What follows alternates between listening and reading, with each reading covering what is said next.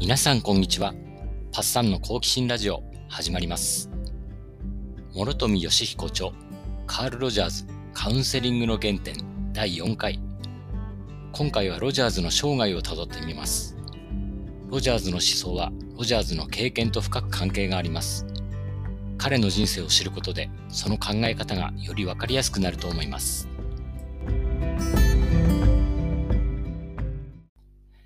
カール・ランサム・ロジャーズは1902年、アメリカ・イリノイ州のシカゴ郊外で生まれます。厳格なキリスト教の家庭に育ち、デートは愚か、カードゲームすらも許されず、感情をあらわにすることも良しとされない抑圧的な雰囲気の中で育ちます。その影響かロジャーズは楽しむことが苦手で、感情、特に怒りを表現することができない、人と親密な関係を築くのが苦手だったといいます。22歳で幼馴染のヘレンと結婚。もともとは牧師になるつもりでしたが、研究肌のロジャーズは、一つの心情を変わらず信じ続けなければならない宗教の世界に違和感を感じ、心理学者の道を選びます。25歳の時にニューヨーク児童相談研究所のインターンとして働き、そこに講師として訪れたアドラーのカウンセリングを見て、そのシンプルさに衝撃を受けたそうです。この頃、オットー・ランクやジェシー・タフトの思想に影響を受け、患者は自分のうちに自己を創造する健全な衝動を持っていること、患者の話す感情や情緒に耳を傾けること、そしてそれを伝え返すことが治療に有効であることを学びます。後のロジャーズの理論の元になる考えですね。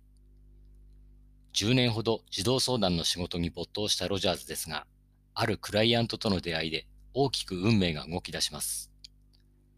そのクライアントは乱暴な息子のことで相談に来た母親でした。ロジャーズは少年の行動について様々な解釈をして母親に伝えますが、どうしてもうまくいきません。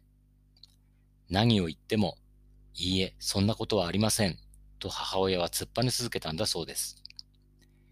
12回の面接を終えてロジャーズは観念し、カウンセリングの終結を申し出ます。母親も同意し、まさに面接室を出ようかというその時、彼女は振り返ってこう言いました。先生、ここでは大人のカウンセリングは行ってませんか？ええ、やってますよ、とロジャーズが答えると、彼女は再び椅子に座り、夫婦生活への絶望など、自分の様々な問題を語り始めました。それまでの正規のないやりとりとは打って変わりました。そこからセラピーが始まったことをロジャーズは実感します。結果的に夫婦関係は改善され、少年の問題行動も収まっていきました。この経験からロジャーズは学びました。何が傷ついているのか、どこに向かえばいいのか、何が重要でどんな経験が隠されているのか、それを知っているのはクライアント自身であって、セラピストは自分の賢明さを誇示する必要はなく、クライアントが進んでいくプロセスを信頼すべきだということです。クライアント中心療法へとつながる決定的な学習体験になりました。ロジャーズはその後、オハイオ州立大学から誘いがかかり、学生たちに教える傍ら、世界で初めてカウンセリングの実際を録音し、それを蓄語化します。心理療法という密室での出来事をオープンにし、比較や分析の目にさらした功績は大きなものでした。当時の録音技術では一つのディスクに3分しか取れなかったので、それはそれは大変だったそうですよ。温厚でおとなしいイメージのロジャーズですが、かなり強気な面を持っていたようで、こんなエピソードが残っています。発表した論文が好評を博したロジャーズは、ミネソタ大学で講演をする機会を得ます。当時ミネソタ大学はカウンセリングにおいては聖地、ミネソタ大を出ていなければカウンセラーにあらずといった風潮だったそうです。中でもウィリアムソン教授の講義は特に圧倒的な人気を博していました。ロジャーズはウィリアムソンの考えは自分とは相入れないことを分かっていました。その上で講演に赴き、ウィリアムソンとその取り巻きが効いている前で彼らのやり方を古くて悪しき方法として真っ向から批判しました。誰のものとは言いませんでしたが、ウィリアムソンの弟子のこんな事例を読み上げたんです。私の使命は彼に就職準備を思いとどまらせ、代わりに教育課程を受けさせることにありました。様々な角度から説明を試み、彼に考え考え直させることができました。これは親からの依頼だったのでしょうか。その依頼の通り、青年を導くことに成功したと言ってるんですね。ロジャーズは、このようなアドバイスは自立した人間にとっては受け入れがたいものであり、また依存的傾向の強い人にはより一層依存性を強めてしまうと切り捨て、ウィリアムソン本人の事例すらも取り上げて徹底的に批判しました。ウィリアムソンは当然激怒しました。その中でロジャーズは、オットーやタフトを引用しながら持論を展開します。私が提唱する新しい心理療法の目的は、特定の問題を解決することではなく、個人の成長を援助することにあります。それは人間に本来備わっている成長と健康への衝動にもっと信頼を置こうとするものです。そしてこの治療関係そのものがクライアントにとって重要な成長体験となり得るのです。この講演は熱狂的な支持と怒りとの両方、大きな反響を呼びます。ロジャーズは大胆で挑戦的な一面を持っていたんですね。その後、シカゴ大学に移り、そこから充実した研究生活を送ります。教え子にはアーサー・コームズ、トマス・ゴードン、ユージン・ジェンドリンらがいて、中でも哲学科から移籍してきた学生、ユージン・ジェンドリンとは、年齢の差を超えてインスピレーションを与え合う関係になっていきます。この頃ロジャーズは40代後半、臨床家としてもバリバリで論文もたくさん書いていましたが、次第に非指示という言葉を使わなくなっていきました。何も指示しないということばかりが強調されて誤解を生んでいったからなんですね。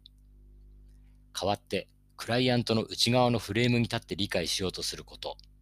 共感することを前面に打ち出していきます。その姿勢を強調して書かれたのがクライアント中心療法でした。知名度も上がって教え子も力をつけ、研究者として脂が乗っていたかに見えるロジャーズですが、最大の危が訪れます。きっかけは以前の大学で関わっていた女性クライアントがシカゴに引っ越してきたことでした。この女性は重症で統合失調症を発症する寸前の状態でした。女性クライアントはロジャーズに依存していました。もっと面接を増やしてほしいと自宅の玄関まで押しかけてきたこともありました。ロジャーズは正直うんざりした気持ちのまま、時には温かく迎えてみたり、時には職業的に冷淡に迎えたりと、一貫性のない対応になっていました。やがてクライアントは愛情を伴った強い敵意をロジャーズに向け始めます。ロジャーズはもはやこのクライアントと会うのが苦痛でしかない状態になっていましたが、まだセラピストとして何とかしようと面会を続けました。しかし、このクライアントはロジャーズという人間のボタンの押し方を完全に分かっていました。一番傷つくところを責め立てられて、ロジャーズは精神的にボロボロになっていました。自信を喪失して逃亡を決意します。この女性クライアントの担当を代わってもらい、家に戻ると妻のヘレンに、すぐに遠くへ行きたいと話しました。1時間も経たないうちに2人は車で遠出を始め、それから2、3ヶ月帰りませんでした。妻のヘレンのサポートでなんとか落ち着きを取り戻したロジャーズですが、家に帰ってもまだ自信を喪失したままでした。自分は人間としても値打ちがないし、心理学者としてもうやっていけないんじゃないか、と廃業寸前まで追い込まれていました。私のした仕事を好きな人はいても、私自身のことを好きになってくれる人は誰もいなかった。私は愛するに値しない人間で、実は劣っているのに前面に立たされていた。本気でそう感じていたと言います。そんなある日、ロジャーズが育てたカウンセリングセンターのスタッフの一人、オリー・ボーンが近寄って声をかけてきました。問題を抱えておられるように見えます。私でよければ喜んでお話をお伺いしますよ。そのことをお伝えしたくて。ロジャーズはボーンのセラピーを受けることにしました。これが本当に助けになったと語っています。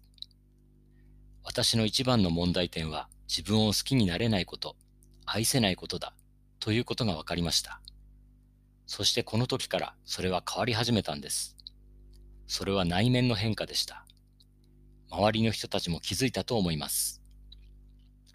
この変化を通してロジャーズは人に愛を与えるばかりでなく、人から愛をもらうことも以前よりは恐れなくなったと言います。自分の弱さも含めて全て受け入れることができるようになったんです。自分の教え子のセラピーで復活するとはいい話ですね。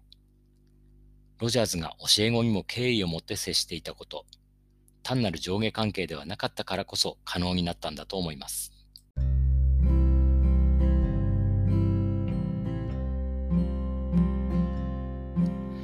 ロジャーズは自分が最悪の精神状態の時にどんなセラピーをしていたかが気になって後から面接の録画を見てみたそうです。さぞかしひどいことになってるかと思いきや意外にもそんなに悪くなかったそうなんです。こういうことってありそうですよね。意外と外から見るとしっかりして見えたり逆に言うと苦しみを抱えている人が外からはわからないとも言えますねそれでは皆さん今日も良い一日をお過ごしください。バイバイ。